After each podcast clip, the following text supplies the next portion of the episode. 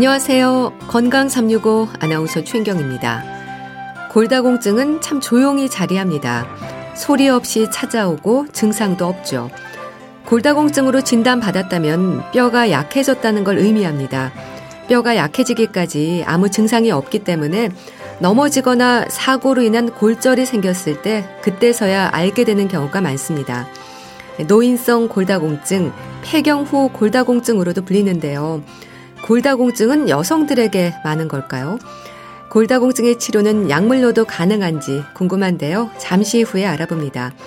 그리고 나이 들수록 강조되는 콜레스테롤 수치, 건강에 어떤 의미가 있는지도 살펴보겠습니다. 건강 365 이문세의 가로수 그늘 아래 서면 듣고 시작하겠습니다. 골절은 뼈가 부러지는 거죠. 골다공증은 여러 가지 이유로 뼈가 엉성해지는 걸 말합니다. 그럼 골다공증성 골절은 골다공증이 원인이라는 얘기일까요? 노인성 골다공증, 폐경 후 골다공증이라는 말도 하는데요. 골다공증으로 인한 문제들, 특히 골절의 위험은 어느 정도로 어떤 부분에 문제를 일으키는 걸까요? 한양대학교 병원 정형외과 황규태 교수와 함께 합니다. 교수님 안녕하세요. 네, 안녕하세요. 반갑습니다. 네, 반갑습니다, 교수님. 골다공증은 여성 질환이라는 생각을 합니다. 그런가요? 네, 말씀하신 대로 여성에서는 폐경 후 호르몬의 변화로 골다공증이 발생하기 쉽습니다. 폐경은 여성에서만 나타나기 때문에 사실 남성 환자에게는 해당 사항이 없는 거겠죠. 네. 하지만 우리가 이제 나이도 들어가고 평균 연령도 높아짐에 따라서 남성 환자도 증가하는 추세이고 또 폐경이나 연령 이외에도 다른 다양한 원인이 있기 때문에 골다공증을 단순히 여성 질환이다라고 얘기할 수만은 없습니다. 네. 골다공증을 얘기할 때 폐경 후 골다공증, 노인성 골다공증이라는 표현도 하거든요. 결국 나이와 폐경이 문제로 지적이 되는 걸까요? 네, 가장 중요한 문제가 그 폐경과 나이가 골다공증에 있어서는 문제가 됩니다. 예. 이를 제1형 골다공증이라고 하고요. 폐경 후에는 골다공증이 뭐 급격하게 여성 호르몬의 변화로 인해서 안 좋아질 수도 있고 아주 빠르게 골소시를 보이는 것을 특징으로도 합니다. 예. 하지만 또 평균 연령이 증가함에 따라서 노인성 골다공증도 많아지고 있어서 이 나이와 폐경이 골다공증의 가장 큰 문제라고 말씀드릴 수 있습니다. 네. 그런데 교수님, 내가 골다공증의 위험이 있다는 걸 어떻게 아나요? 이 골다공증의 문제가 증상이 없고 소리 없이 찾아온다는 데 가장 큰 문제가 있습니다. 네. 보통은 몸이 아프면 어떤 몸에서 신호를 보내줘야 되는데 골다공증 같은 경우에는 몸에서 보내는 신호가 전혀 없어요. 음. 그래서 우리가 아 내가 좀 위험 인자를 갖고 있구나라고 생각했을 때 검사를 받아보는 것이 좋겠고요. 네. 뭐 예를 들면 아까 말씀드린 대로 이제 폐경이 가장 큰 원인이 될 수 있고요. 또 약물을 장기적으로 오랫동안 복용하시는 분들, 뭐 음. 예를 들면 스테로이드나 위궤양 치료제 같은 아. 것들을 오랫동안 복용하신 분들은 골다공증의 위험이 있다고 생각할 수 있, 습니다 네. 또 부모님이 골다공증 골절로 치료를 받은 과거력이 있다거나 아니면 내 몸이 너무 말랐고 내가 옛날에 젊었을 때 좀 마른 몸을 유지하기 위해서 심하게 다이어트를 하셨던 분들 또는 뭐 일상생활에서 음식 섭취를 할 때 매포 짜고 또 커피를 많이 드시는 분들은 골다공증의 위험이 조금 더 있다고 생각하시면 좋을 것 같습니다. 네. 골다공증 자체로는 증상이 없다고 하셨는데요. 그럼 넘어지거나 해서 우연히 알게 되는 경우가 많은가 봐요. 이 가장 안타까운 게 이제 이겁니다. 골다공증이 평소에 있는지 모르고 있다가 예. 뼈가 부러져서 병원에 오시고 골절이 되셨습니다. 근데 뼈가 음. 약한 것 같으니까 검사를 좀 해보겠습니다. 하고 이제 골밀도 검사를 하게 되면 예. 실제로 많은 분들이 심한 골다공증을 아. 갖고 계신 경우가 많습니다. 예. 그래서 뭐 예방이 훨씬 중요하겠죠. 네. 네. 물론 이제 건강검진을 통해서 골밀도를 확인하긴 합니다. 근데 골밀도 수치에 대해서는 크게 신경 쓰지 않는 것 같긴 하거든요. 교수님, 이 골다공증에 있어서 그렇다면은 골밀도가 얼마나 중요할까요? 우리가 병원에서 시행하는 골밀도 검사 방법은 뼈의 양을 측정하는 방법입니다. 예. 따라서 이 양의 측정만 가지고 우리가 아, 당신 뼈가 건강합니다, 건강하지 않습니다라고 판단을 해주는 거는 조금 제한점이 있긴 하지만 현재까지에 나와 있는 검사 방법 중에 우리가 흔히 하게 되는 골밀도 검사라고 예. 하는 그 검사를 통해서 뼈 상태를 체크하고 관리하는 것이 가장 편리하고 유용하다고 생각이 됩니다. 음. 그래서 골밀도 검사 수치는 한 번쯤은 꼭 이렇게 좀 체크를 하시고 아내 뼈가 좀 약하구나 내 뼈가 좀 아직은 골다공증은 아니지만 감소 상태구나 이 정도는 좀 알고 계시는 것이 도움이 되겠습니다. 네. 그럼 골밀도라는 게 뼈의 질적인 부분을 말하는 건가요? 네, 그 앞서 말씀드린 대로 골밀도 검사는 뼈의 양을 측정하는 방법이고요. 예. 골 사실 그 뼈의 상태를 얘기할 때는 뼈의 양도 중요하지만 뼈의 질도 중요하거든요. 예. 그 뼈의 질이라는 거는 어떤 구조를 가지고 있는가, 또 얼만큼 음, 없어지고 얼만큼 다시 만들어내주고 교체율 그 교체가 되는 것이 적절하게 이루어지고 있는가 또 얼마나 많은 음. 무기질을 함유하고 있는가 이런 것들을 사실 평가해야 되는데 현실적으로 지금까지 나온 검사 방법으로는 이것을 아주 객관적으로 아. 정확하게 측정할 방법이 없습니다. 그래서 네. 골밀도 검사를 통해서 뼈의 양을 측정해서 어, 그 뼈의 양을 가지고 아, 골다공증이 있다 없다를 판단을 하고 있는데 뭐 질적인 부분이 훨씬 더 중요할 수도 있겠지만 네. 일단은 평가 방법이 없어서 골의 양을 측정하는 골밀도 검사를 믿고 거기에 맞춰서 관리를 하시는 것이 좋겠습니다. 네. 근데 젊었을 때 심한 다이어트를 한 여성들에게 나이 들면서 골밀도가 낮아진다고 들었습니다. 그런가요, 교수님? 음, 맞는 말씀이시고요. 예. 어, 우리 몸의 뼈는 청소년기를 거치고 이제 스무 살이 돼서 성인이 되고 30 전까지 아주 튼튼한 뼈를 계속 만들어냅니다. 그래서 어, 20대 때 가장 튼튼한 뼈를 갖게 되고요. 이후에는 평형기를 유지하다가 이제 30이 넘어가면 점점 노화의 과정을 거치게 됩니다. 그래서 네. 이 젊은 나이에 최대 골량을 얻는 것이 매우 중요합니다. 아. 그러니까 뼈가 잘 만들어지고 있을 때 뼈를 튼튼하게 만들어 놓으면 나중에 이제 뼈가 노화되고 나이가 들면서 뼈가 약해질 때 이제 그렇지 않은 사람보다 골다공증이 발생하는 속도를 좀 늦출 수 있겠죠. 네. 그래서 심한 다이어트를 하신 분들은 젊었을 때 이 최대 골량이 조금 이제 낮은 수치를 보이게 돼서 골다공증이 빨리 온다고도 볼 수 있습니다. 네. 자, 그렇다면 교수님, 골다공증성 골절 얘기를 좀 해볼까 하는데요. 그러니까 골밀도가 낮을수록 골다공증의 위험이 높아지고 골다공증으로 인해서 골절상을 입을 수 있는 게 이 골다공증성 골절인 건가요?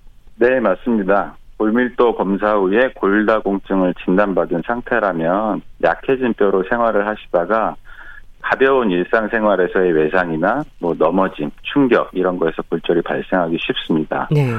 골다공증이 있는 분들은 아주 경미한 외상 후에 생기는 것이 대부분인데 이러한 경우에 골다, 골절이 되면 골다공 증성 골절이라고 음. 얘기합니다.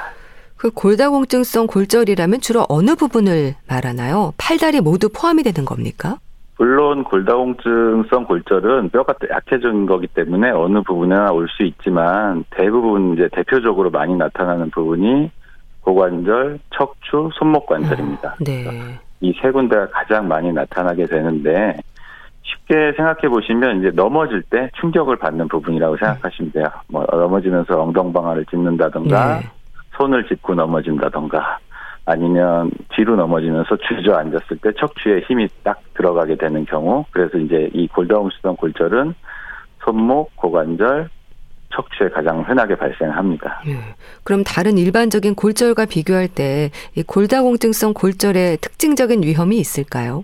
골다공증이 있으면 뭐 뼈가 약해지시는 건들 아마 들으시는 분들 다 잘 알고 계실 예. 텐데 이 그 뼈가 약하기 때문에 똑같은 외부의 충격을 받더라도 더 조각이 많이 날 수가 있겠죠. 아, 네, 단단한 뼈보다는 네. 그래서 더 많은 조각이 날 수 있고 또 치료할 때 저희가 이제 뭐 수술을 하게 된다면 골절을 고정하는 방법도 약간은 달라집니다. 젊었을 때 건강한 뼈를 갖고 계신 분의 골절과 연세가 있고 골다공증이 있으신 분들의 골절은 고정 방법도 좀 다르고 골절 부위에 뼈를 보강해 줘야 되는 그런 수식이 필요한 경우도 있습니다. 네.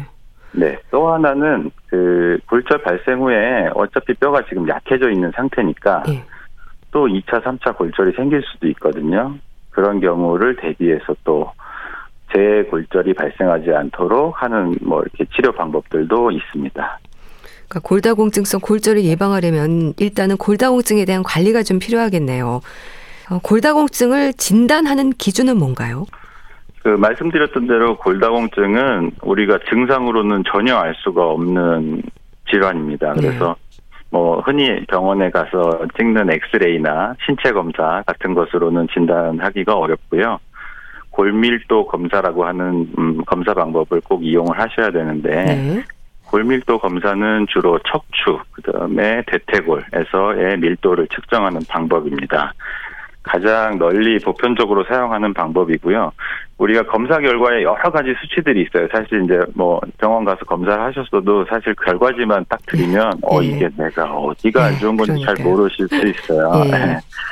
그래서 우리 간략히 말씀드리면 T 점수라고 된 어, 부분이 있습니다. T 점수요? 네네. 네. 그래서 뭐 영어로는 이제 T 스코어라고 써 있는 결과지들도 있는데 네.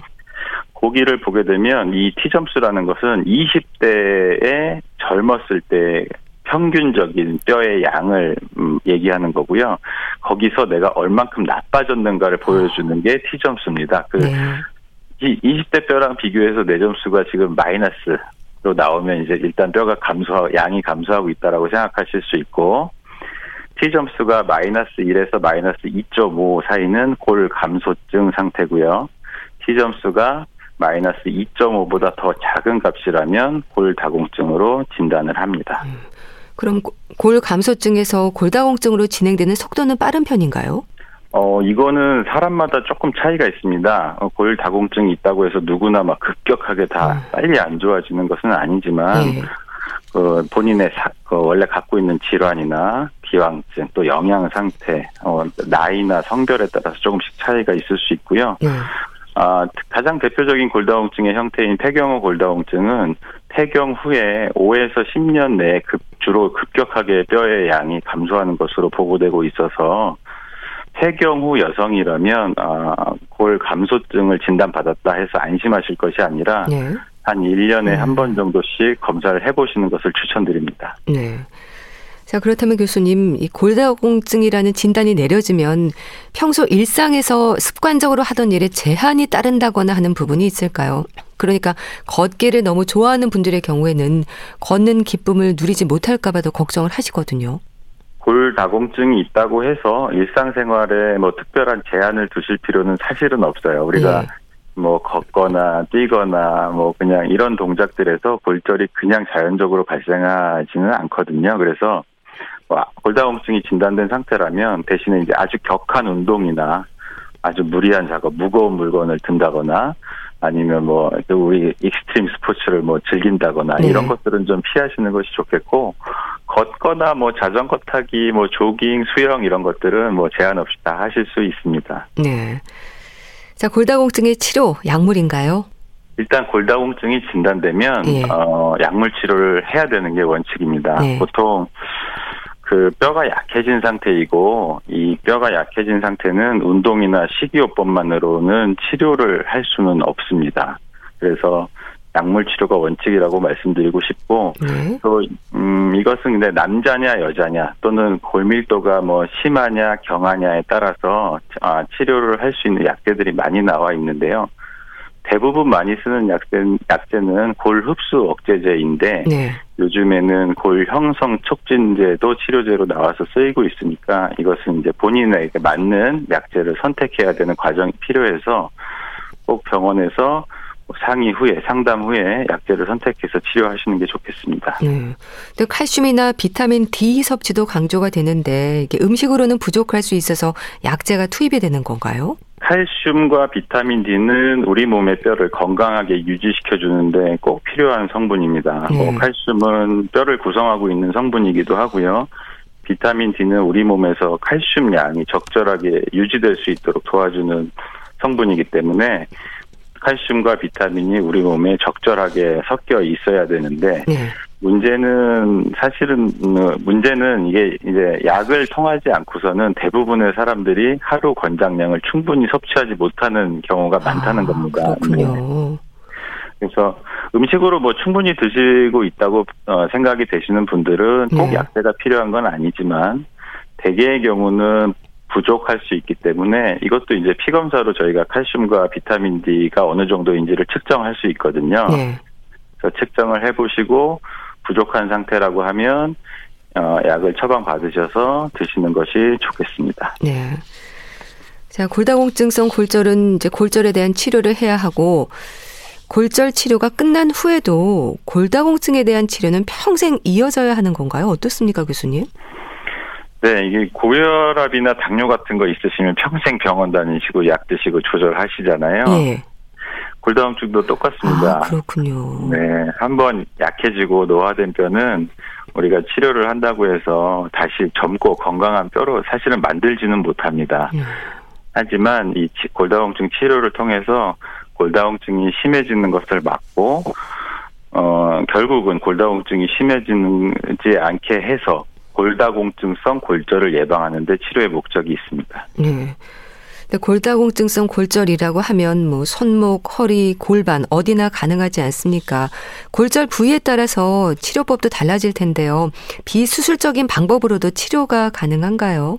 음, 아까 대표적으로 골다공증성 골절이 많이 발생한다고 말씀드린 것이 손목, 그 다음에 고관절, 척추 부분입니다. 예. 아, 이 중에 척추나 손목은 골절 형태나 뭐 정도에 따라서 뭐 기부스를 한다거나 안정을 한다거나 보조기 치료 등을 할 수도 있는데 고관절 골절 같은 경우에는 사실 고관절이 부러지면은 거동이 안 되잖아요. 네, 그렇죠.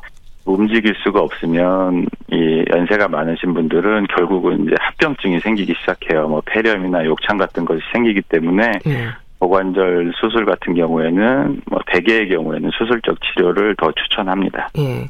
근데 고관절이나 척추 골절이 좀 그래서 더 위험한 것 같은데 노인들의 경우에는 좀 수술도 조심스러울 것 같습니다. 노인들에게 특히 많을 텐데요. 골다공증성 골절은 뭐 노인 질환이라고 해도 과언이 아니고요. 예. 골다공증성 골절 연세가 많으신 분들이기 때문에 저희도 수술 시에는 굉장히 조심하고 수술 전에 많은 검사와 처치를 하고 수술을 시행합니다. 예. 어, 혈압, 당뇨 아니면 뭐 이전에 뭐 뇌경색, 심장 질환 이런 거 있으신 분들이 많아서 철저하게 준비를 하고요. 또 고관절 골절 같은 경우에는 수 발생 후에 1년 사망 1년 이내 사망률이 한 20% 정도 보고가 아, 되고 있어요. 예. 그래서 이러한 사망률을 좀 줄이고 위험을 줄이려면 가급적 빨리 수술하고 조기에 거동이 가능한 상태로 만들어 드리는 과정이 필요합니다. 앞서 말씀드린 대로 장시간 누워 있다 보면 여러 가지 합병증이 생겨서 골절로 인해서 돌아가시는 분들도 있습니다, 실제로. 네. 그래서 그런 것들을 좀 빨리 막을 수 있게 저희가 철저하게 좀 환자들을 보는 편입니다. 네. 네. 수술법은 다양한가요? 골절 형태와 종류에 따라서 뭐 매우 다양한 치료법이 음. 있습니다. 네. 뭐 근데 가장 중요한 것은 이 어떤 치료를 하든지 간에 합병증이 없어야 되겠고요. 가능하면 빨리 거동하실 수 있게 해드려야 되겠고, 음. 또 여러 가지 수술 방법들을 동원해서 다시 2차 골절을 막아줄 수 있는 그런 치료 방법들을 선택을 해서 네. 치료를 해야 되겠습니다. 또 뼈를 뼈가 약해져 있으니까 뼈를 보강하는 작업도 필요하고요. 관절주의 골절 같은 경우에는 인공관절 치환술을 시행하는 방법도 있습니다. 네. 근데 노인들에게는 수술 후에 관리도 걱정입니다. 어, 교수님, 부작용이나 후유증은 없을지 질문을 많이 받으실 텐데 어떨까요? 이게 가장 그 보호자분들한테서 많이 받는 네, 질문 중에 하나죠. 뭐 이 연세가 많으신데 수술을 견디실 수 있겠냐, 다시 거동을 하실 수 있겠냐 이런 질문들 많이 하시는데, 네. 어 그래서 합병증 없게 골절이 잘 치유될 수 있도록 적절한 선, 어, 수술 방법을 선택해서 치료를 하게 되고요. 또 뼈뿐만 아니라 뭐 원래 갖고 계시는 전신 질환이나 이런 기왕증들이 있으셔서 이거에 대한 보존적 치료도 함께 병행을 잘 하고 있습니다. 네. 네. 아무래도 치료를 받은 분들에게는 재활에 필요한 시간들도 중요하겠죠. 근데 사고 전으로 회복되는 일이 힘들다는 얘기도 있던데요. 어떤가요? 연세가 많으신 환자분들이 골다공증성 골절을 갖고 이제 병원을 찾게 되시는 경우인데요. 예. 처음 골절이 됐을 때 대부분은 넘어지면서 발생하는 골절이 많습니다. 그래서 근력에 대한 부분에 대한 중요성을 많이 말씀드리고 있고 또 골절로 인해서 안정 일정 기간 동안 또 침대에 누워 계실 수밖에 없거든요. 뭐 치료하고 수술하고 어느 정도 안정 시까지는 침상 생활을 많이 하셔야 되기 때문에 그 기간에 근력 약화가 되지 않도록 침대 위에서 하실 수 있는 뭐 재활이나 운동 같은 것도 이제 많이 설명을 드리는 편입니다. 네. 네, 말씀드린 대로 고관절 골절 같은 경우에는 사망률이 있는 골절이다 보니까 다시 그런 과정을 반복되지 않게 또 근력 회복을 잘 시켜서 2차, 3차 골절 예방을 하는 것이 중요하겠습니다. 네. 골다공증 예방이 골절을 예방하는 방법일 텐데요. 교수님, 뼈 건강을 위해서 살펴야 하는 부분들도 짚어주세요. 네. 말씀드린 대로 골 밀도가 낮아지고 골 다공증이 진단되시는 분들 수 있는 그런 위험을 갖고 계신 분들은 나는 아닐 거야라는 생각보다는 뭐 이제 폐경이 있다거나 나이가 뭐 70대, 80대 이렇게 되면 골밀도 검사를 한번 확인하시는 게 좋을 것 같아요. 그래서 네. 내가 내 뼈의 상태가 진짜 건강한지 약해졌는지를 확인하는 과정이 필요할 것 같고요. 두 번째는 일상생활에서 근력을 강화할 수 있는 운동. 뭐 대부분 넘어져서 발생하시는 골절이 많아서 사실 넘어지지 않는 것만으로도 골절은 예방할 수 있는 거거든요. 네. 그래서 근력 운동이 필요하겠고 또 균형 감각도 필요합니다. 그래서 뭐 발에 있는 뭐 근육이나 뭐 이런 것들을 자꾸 자극할 수 있는 그런 방법들은 뭐 인터넷이나 어디에도 잘 나와 있기 때문에 한번 그런 운동을 찾아서 해보시는 것도 도움이 될 것 같습니다. 네. 또 세, 네, 세 번째는 그 식습관도 중요한데요. 네. 어, 뭐 칼슘이 많이 섬유 포함되어 있는 뭐 우유, 두부, 미역, 멸치 같은 거 많이 드실 수 있으면 드시면 좋겠고요. 비타민 D는 또 등푸른 생선에 많이 있다고 합니다. 그래서 그런 것들도 뼈 건강에 도움이 되겠습니다. 또 하나 가장 중요한 것은 네. 연세가 드신 분들이 실내 활동이 많으시거든요. 근데 이 비타민 D 같은 경우에는 우리가 나가서 햇빛을 쬐게 되면 그 피부에서 간과 신장을 통해서 비타민 D를 몸에서 합성을 아. 해낼 수 있습니다. 네. 그래서 꼭뭐 집, 집 안에만 계시지 말고 나가서 햇빛을 쬐는 그런 시간들을 갖지면서 생활하시는 게 좋겠습니다. 네, 알겠습니다. 자, 오늘은 골다공증 그리고 골다공증성 골절에 대해서 말씀드렸는데요. 한양대학교 병원 정형외과 황규태 교수와 함께했습니다. 말씀 잘 들었습니다. 감사합니다. 감사합니다. KBS 라디오 건강 365 함께 하고 계신데요. 롤러코스터의 Last Scene 듣고 다시 오겠습니다.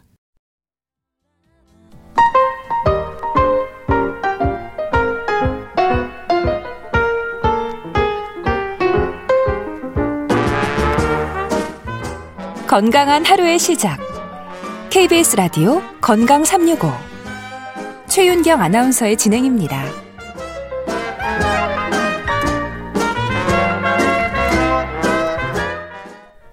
KBS 라디오 건강 365 함께 하고 계십니다.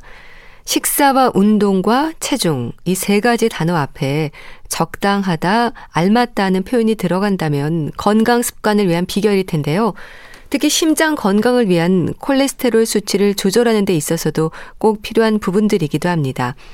심장 질환의 위험 요인으로 지적되는 콜레스테롤, 흔히 말하는 좋은 콜레스테롤과 나쁜 콜레스테롤을 떠올리게 되는데요. 어떻게 조심하고 조절해야 하는 걸까요? 분당 재생병원 영양내과 백현욱 교수와 함께 합니다. 안녕하세요. 네, 안녕하십니까. 네, 교수님. 심장 건강을 위한 위험 요인으로 혈중 콜레스테롤이 지적이 되지 않습니까? 우선 이 콜레스테롤에 대한 설명부터 해 주셔야 할 것 같아요. 어떻게 이해하면 될까요?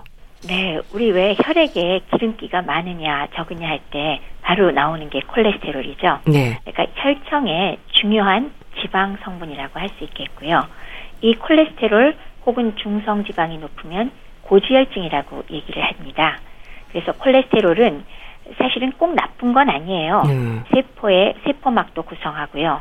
또 신체 기능에 중요한 호르몬도 합성하는데 매우 중요하고 사실 이것만고도 여러 가지 역할이 많거든요. 그래서 몸에 반드시 필요하지만 너무 과다한 경우에는 동맥경화증이 유발되거나 혹은 동맥경화증을 진행시키는 역할을 하게 되기 때문에 네. 문제가 됩니다. 그러니까 문제는 나쁜 콜레스테롤인 것 같은데요. 일단 좋은 콜레스테롤과 나쁜 콜레스테롤은 어떻게 설명이 될까요? 우리 콜레스테롤을 보통 두 가지로 나누잖아요. 네. 좋은 콜레스테롤, HDL 콜레스테롤 혹은 고밀도 지질 단백 콜레스테롤 그리고 나쁜 콜레스테롤은 보통 LDL 그러면 다 아시는데요. 어, 저밀도 지질 단백 콜레스테롤 두 가지가 있습니다. 네. 그래서 좋은 콜레스테롤은 여러 조직에 과도하게 축적된 콜레스테롤을 오히려 간으로 열심히 보내서 대사를 시켜버리는데 중요한 역할을 하니까 심혈관 질환을 예방해주는 효과가 기대가 되죠. 네. 그렇지만 나쁜 콜레스테롤은 조직에 축적될 뿐만이 아니라 또 산화가 되어서 그 조직 주변에 염증을 유발하게 됩니다. 그래서 동맥경화증과 같은 혈관 질환을 유발하게 되는 거죠. 네. 그럼 건강 수치로 볼 때 안정적인 콜레스테롤 수치는 어느 정도일까요? 보통 좋은 콜레스테롤을 말하는 HDL 콜레스테롤은 남성의 경우 40mg per 음. 이상, 예. 그리고 여성은 조금 더 높습니다. 50mg per 데시리터 이상을 유지하는 게 정상이고요. 남녀 모두 60 이상이면 심혈관 보호 효과가 있다라고 생각을 합니다. 음. 반면에 나쁜 콜레스테롤을 우리가 보통 중심으로 잡잖아요. 치료를 예. 하느냐 마느냐. 이 LDL 저밀도 단백 어, 지질 단백 콜레스테롤은 남녀 모두에서 100mg per 데시리터 미만으로 유지하는 것이 바람직합니다. 특히나 협심증이나 당뇨병 혹은 심근경색증, 말초 혈관 질환 등을 이미 갖고 계신 분이라면 네. 100보다도 더 낮은 70 미만이면 더 효과적이 되니까 그 정도를 유지해 주는 게 더 안전하다고 볼 수가 있습니다. 네. 그렇다면 교수님, 식사와 운동과 체중 이 세 가지가 콜레스테롤의 건강 수치를 유지하기 위해서 신경 써야 하는 부분으로 알고 있는데요. 어떤 의미일까요? 결국 그 콜레스테롤이 높은 고콜레스테롤 혈증을 어찌할 거냐 네. 그런 말씀이시겠죠. 네. 이런 고콜레스테롤증이 있을 때 조금 전에 말씀드렸듯이 동맥경화가 생기기 쉽다, 진행되는 게 빠르다라고 말씀을 드렸습니다. 따라서 사실 아무 증상이 유발되지 않고 질환으로 진행되지 않는다면 그냥 내버려둬도 되겠죠. 네. 그러나 동맥경화가 진행되면 결국 심근경색증이나 뇌경색 같은 게 생기기 쉬우니까요. 그런 것들을 예방하기 위한 거잖아요. 네. 그래서 보통 그 나쁜 콜레스테롤인 LDL 콜레스테롤 수치를 기준으로 해서 치료 여부를 결정을 하고 어. 거기에 동반 질환 예를 들면 내가 고혈압이 있다든가 당뇨병 혹은 허혈성 심장 질환을 알았다든가 네. 중풍을 알았다든가 이런 경우에 따라서 목표치가 좀 더 달라지겠죠. 더 엄격하게 조절할 수 있고 또 약간 느슨하게 할 수도 있고요.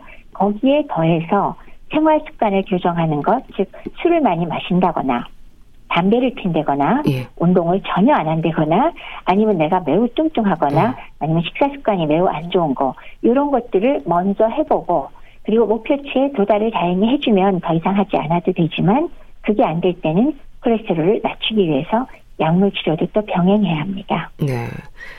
자, 그럼 우선 식사부터 좀 살펴보겠습니다. 혈중 콜레스테롤에 영향을 미치는 포화지방을 자제를 해야 하는 걸까요? 우선 포화지방, 불포화지방에 대한 설명부터 좀 해주시면 도움이 될 것 같습니다. 그렇죠. 그 지방 그럴 때 우리 왜 너도 나도 포화 지방이니 불포화 지방이니 이런 얘기들 많이 하잖아요. 네. 그래서 포화 지방이 뭐냐? 우선 그럼 지방산이 뭐냐부터 네. 해야겠죠. 네. 그러니까 지방 그러면 보통 글리세롤에다가 지방산이 붙어 있는 건데 그래서 그 지방산이 모양이 어떻게 생겼냐면 한 4개 내지 24개의 탄소가 길게 이어져 있어요. 사슬처럼. 아. 그런데 거기에 또 양팔들이 나와 있어서 거기에 수소가 꽉꽉꽉꽉 다 잘 차게 붙어 있으면 그것이 포화지방산이고 그 수소가 빠진 곳이 있으면 거기가 포화가 안 됐다 그래서 불포화 지방산이라고 합니다. 네. 근데 이제 불포화 지방산은 녹는 점이 낮기 때문에 실온에서 액체일 가능성이 높고요. 이게 보통 식물성 기름들, 각종 우리가 사용하는 뭐 콩기름이니 뭐니 이런 것들이 여기에 속합니다. 네. 반대로 포화 지방산은 녹는 점이 높기 때문에 실온에서 대부분 고체 형태로 모양을 형성하고 음. 있어요. 그리고 이 포화지방산은 체내에서 합성도 가능하고요. 어, 이건 결국 조금 전에 말씀드렸듯이 그 지방산의 모든 탄소가 수소랑 결합해서 이중 결합 자체가 없기 때문에 여기에 속하는 그 저기 산에는 팔미트산, 예. 스티아르산 이런 것들이 들어 있습니다. 예. 그럼 포화지방은 음식으로 보면은 어떤 재료들인가요? 고기인가요? 네, 주로 동물성 식품에 많습니다. 예. 그래서 육류 지방이라면 뭐 삼겹살의 기름이라든지 아. 갈비나 베이컨에 기름 많잖아요. 이런 데 많이 들어 있고요. 그다음에 가금류의 껍질이니까 우리 닭 껍데기 이런 데 네. 많이 들어 있고요. 또 사실은 유제품에도 많아요. 버터, 치즈, 생크림 여기에도 매우 많습니다. 근데 예외적으로 동물성이 아닌 팜유나 코코넛 기름에도 상당히 많이 함유되어 있습니다. 네. 이런 포화 지방 섭취를 줄이기 위해서 그렇다면 어떤 식재료에 관심을 좀 가져야 하는 건가요? 이걸 잘 모르겠더라고요. 우선은 뭐 쉽게 생각하면 동물성 지방 그러면 육류의 기름이 아닌 살코기 부분을 아, 섭취하는 게 부분. 좋겠죠. 네. 그리고 가금류 즉 닭 같은 건 껍질은 그냥 벗겨버리고 드시는 게 더 나을 것 같고요. 그다음에 햄이나 소시지와 같은 가공육에는 기름이 같이 섞여 들어가니까 가공육의 섭취는 최소한으로 하시는 게더 좋겠습니다. 네. 그리고 우유에도 사실 유제품에도 많이 들어있기 때문에 뭐 무지방이나 저지방 유제품 선택하는 것도 하나의 방법인데 요거는 모든 점이 다 좋은 건 아니라 강력하게 제가 권해드리진 않겠습니다. 많이 안 드시는 게 좋습니다. 예. 그리고 또 하나는 조리 방법에 있어서 당연히 우선 뭐 고기건 기름을 다 제거하고 조리를 할 때 기껏 기름 제거하면 뭐 하나요? 기름 많이 써서 튀긴되거나 예. 뭐 지진되거나 이런 예. 거보다는 삶거나 찌는 등의 조리 방법을 선택하는 게 훨씬 낫겠고요. 네. 실제로 우리나라에서 백세 노인 연구를 하셨지 않습니까? 거기에서 건강을 유지를 하는 백세 노인의 경우 삶은 돼지고기를 굉장히 즐겨서 많이 아, 드시는 분이 꽤 계셨습니다. 그렇기 때문에 조리 방법도 상당히 중요한 것 같습니다. 네. 또 건강을 위해서 조심해야 하는 부분으로 트랜스 지방도 지적이 되는데요. 포화 지방과 트랜스 지방은 또 어떻게 이해해야 될까요? 포화 지방과 뭐 불포화 지방 이건 사실은 자연계에 이미 있는 지방을 우리가 나눈 거고요. 예. 트랜스 지방이란 건 사실은 완전히 자연계에서는 그렇게 많은 양을 우리가 섭취할 일이 없을 거의 없다고 봐야 되는 그런 것들입니다. 뭐냐? 트랜스 지방이란 액체 상태인 식물성 지방에 그러니까 각종 식물성 뭐 식용유들도 있고 여러 가지가 있겠죠. 예. 거기에 불포화 상태인 그 부분에다가 수소를 첨가하니까 이게 고체가 돼요. 그래서 만들어낸 건데 마가린이 대표적이죠. 아. 그래서 1960년대부터인가요? 그때부터 생산하기 시작한 것 같은데요. 네. 요거 아시다시피 값도 싸고요. 음식도 바삭바삭하게 하고 음. 또 고소한 맛을 만들기 때문에 사실은 과자, 빵, 튀김 같은 그 제조 과정에 많이 썼고 가공식품에 대부분 들어갔었어요. 예. 그래서 거기다가 식물성에서 왔기 때문에 동물성보다 건강에 좋을 것이다라는 것 때문에 저 기억에도 제가 어릴 때 마가린 갖고 일부러 뭐 조리했던 예. 기억이 제가 나거든요. 네. 그랬는데 오히려 최근에 와서 1990년대 이후인데요. 이 트랜스 지방이 동맥경화를 일으키는 위험 인자인 LDL 콜레스테롤, 즉 나쁜 콜레스테롤의 혈청 농도는 높이고 또 좋은 콜레스테롤인 HDL 콜레스테롤의 농도는 감소시켜서 결과적으로 관상동맥 질환이나 동맥경화 등의 질환을 훨씬 악화시킬 수 있다는 게 속속 결과가 나오고 있는 거예요. 네. 그렇기 때문에 포화지방 이상으로 트랜스 지방은 매우 좋지 않다. 그래서 안 드실수록 좋다. 그리고 이 포화지방 못지않게 나쁜 것도 그렇지만 트랜스 지방을 제가 금방 가공식품이라고 말씀을 드렸는데요. 그리고 네. 마가린, 쇼트닝 같은 거 이건 피하시는 게 좋고요. 네. 안 드실수록 좋습니다. 또 한 가지 트랜스 지방이 생기는 게 있습니다. 튀김 기름을 자꾸 자꾸 사용을 했을 때. 아. 한번 쓰고 두 번 쓰고 그다음에 예. 하루 넘어가고 이틀 넘어갔을 때 트랜스 지방이 생겨납니다. 따라서 그 기름 튀긴 기름을 너무 오랫동안 여러 번 쓴 거를 계속 쓰는 거는 건강에 좋지 않기 때문에 사용하지 않는 게 좋고 사실 가정에서는 여러 번 쓰는 일이 없죠. 네. 그렇기 때문에 진작에 가시겠죠. 네. 튀긴 기름 오래 쓰는 거 피하도록 하니까 관계되는 식품들 알아서 드십시오. 네. 자, 그렇다면 좋은 콜레스테롤은 뭘까를 또 생각하게 되는데요. 어떤 지방을 얼마나 먹어야 될까요? 좀 알려주세요. 좋은 지방이라 그래서 이제 말씀을 드린다면 일단은 포화지방 대비 불포화지방이 되겠죠. 예. 그렇죠? 그렇기 때문에 불포화지방의 경우는 그 당연히 그 등푸른 생선이라든지 우리 유명한 걸로 그다음에 식물성 기름들이 많이 있을 거고요. 그 중에서도 왜 지중해식 식단으로 유명한 올리브 오일 그리고 카놀라 오일이라든지 네. 그다음에 불포화 지방으로서는 들기름 참기름, 뭐 이런 것들 있죠. 콩기름 음. 이런 것들 있고요. 또 견과류나 씨앗류 같은 거 좋습니다. 그렇기 때문에 이런 거를 오히려 지방으로서 섭취를 충분히 하시는 게 훨씬 더 도움이 되고 계속 강조하지만 포화지방산은 전체 칼로리의 10% 미만 그리고 불포화지방으로 오히려 지방 섭취의 대부분 한 20, 30%를 해주면 더 좋겠다. 라고 말씀을 드릴 수 있겠습니다. 예. 물론 건강에 도움이 된다고 해도 지나치게 섭취하는 건 문제가 될 수 있는 거겠죠? 지방이 칼로리가 높잖아요. 예. 건강에 아무리 좋은 지방이라도 예를 들면 견과류를 하루에 그냥 굉장히 많은 양을 드시면 그거 너무 많이 드시는 거거든요. 그러니까 적당량 드시고 식물성 기름도 조리할 때 소량만 쓰시는 게 좋습니다. 네. 근데요, 또 한편으로는 콜레스테롤은 건강한 사람들에게는 크게 문제되지 않는다는 말도 있던데요. 어떻습니까? 어, 실제로 그런 연구들도 꽤 있습니다. 그게 이런 게 있어요. 음식을, 콜레스테롤 높은 음식을 먹는다고 해서 그게 먹자마자 바로 피 속에서 올라가느냐? 그렇지 않다는 거 짐작이 가시겠죠. 예. 즉, 콜레스테롤도 다 소화가 돼서 흡수된 다음에 간으로 가서 간에서 일정량을 만들어내요. 근데 그거는 기준값이 사람마다 좀 다르긴 합니다. 네. 따라서 그 콜레스테롤 섭취량이 매우 많으면 아무래도 또 조정을 할 수 있고 또 적게 섭취하면 또 적당하게 합성하는 게 이게 다 간에서 조정을 하는데 네. 결국 어느 정도는 이 기준값을 잘 젊어서는 유지하다가 네. 나이가 들면서 그런 것들이 조금씩 떨어지거든요. 그 능력이 일정하게 유지되는 능력이 그렇기 때문에 당뇨병이나 고도비만 심장병 같은 질환이 있는 분들의 경우는 네. 고콜레스테롤 식품을 음. 굉장히 많이 드실 때 문제가 있는 겁니다. 왜냐하면 조절 능력이 젊은 건강한 사람보다는 못하기 때문에 네. 따라서 담당 의료진과 좀 상담을 하시고 이런 기저질환이 있을 경우에 콜레스테롤 함량이 너무 높은 동물의 내장이나 갑각이나 계란 노른자 등은 적절하게 섭취하는 것이 필요합니다. 네. 전혀 먹지 말란 뜻은 결코 음. 아닙니다. 네. 자, 채소나 과일 많이들 또 강조를 하시는데요.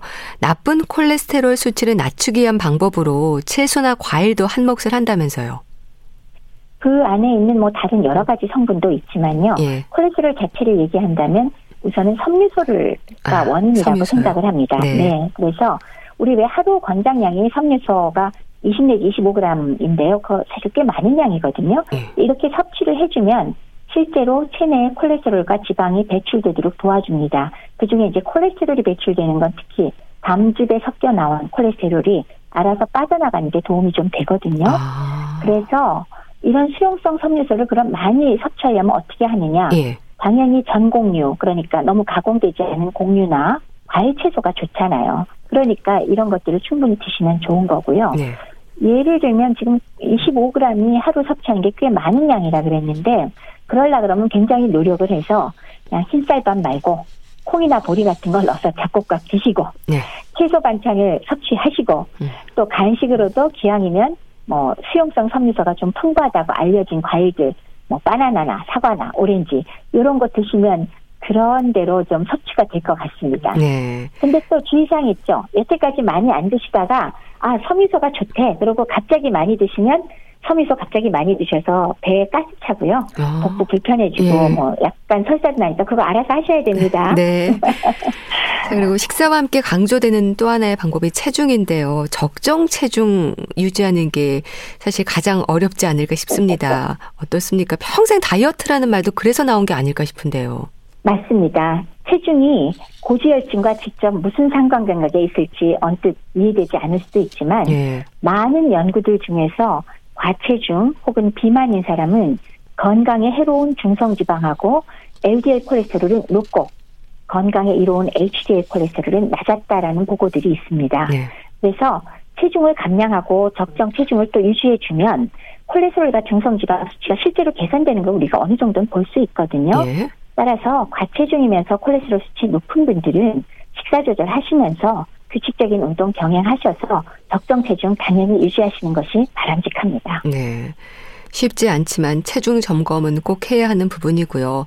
그리고 또 하나 운동 역시 중요하겠죠? 그럼요. 규칙적인 운동 하시면 체중 조절도 되고요. 또 건강에 해로운 지방도 낮추고 또 건강에 좋은 지방도 증가시켜서 심장 건강에 도움되는 거 잘 알려져 있습니다. 네. 이거 하는 방법 다 아시죠? 네. 중간 정도의 운동 뭐 그런 것들 빠르게 걷기나 자전거 타기 등을 하루에 30분씩 뭐 주 5회 규칙적으로 한다. 그렇게 네. 하는 것을 우선 권해드리고요. 제일 먼저 변화가 오는 걸 말씀드린다면 중성지방이긴 한데요. 음. 결국은 2, 3개월 이상 지속하다 보면 콜레스테롤 변화도 어느 정도는 관찰이 됩니다. 네. 참 꾸준히 습관으로 이어가는 운동이 중요할 텐데요. 맞춤식 운동이라는 말이 있는 것처럼 운동을 시작하기 전에는 의사와 상담 후에 정하는 것도 필요할 것 같은데 어떨까요, 교수님? 맞습니다. 사실 자기 몸 상태에 따라서 정하셔야 되잖아요. 예. 관절이 안 좋은 분이 갑자기 등산한다고 하루 갔다 와서 그냥 뭐 못 쓰게 된다거나 음. 이러면 안 되니까 네. 결국은 본격적인 운동을 실시하기 전에 자기가 앓고 있는 병, 예를 들면 심장병 환자 혹은 호흡기 질환 환자가 갑자기 운동을 했다간 오히려 쓰러질 거 아닙니까? 네. 그래서 개인의 병력을 보셔야 될 거고요.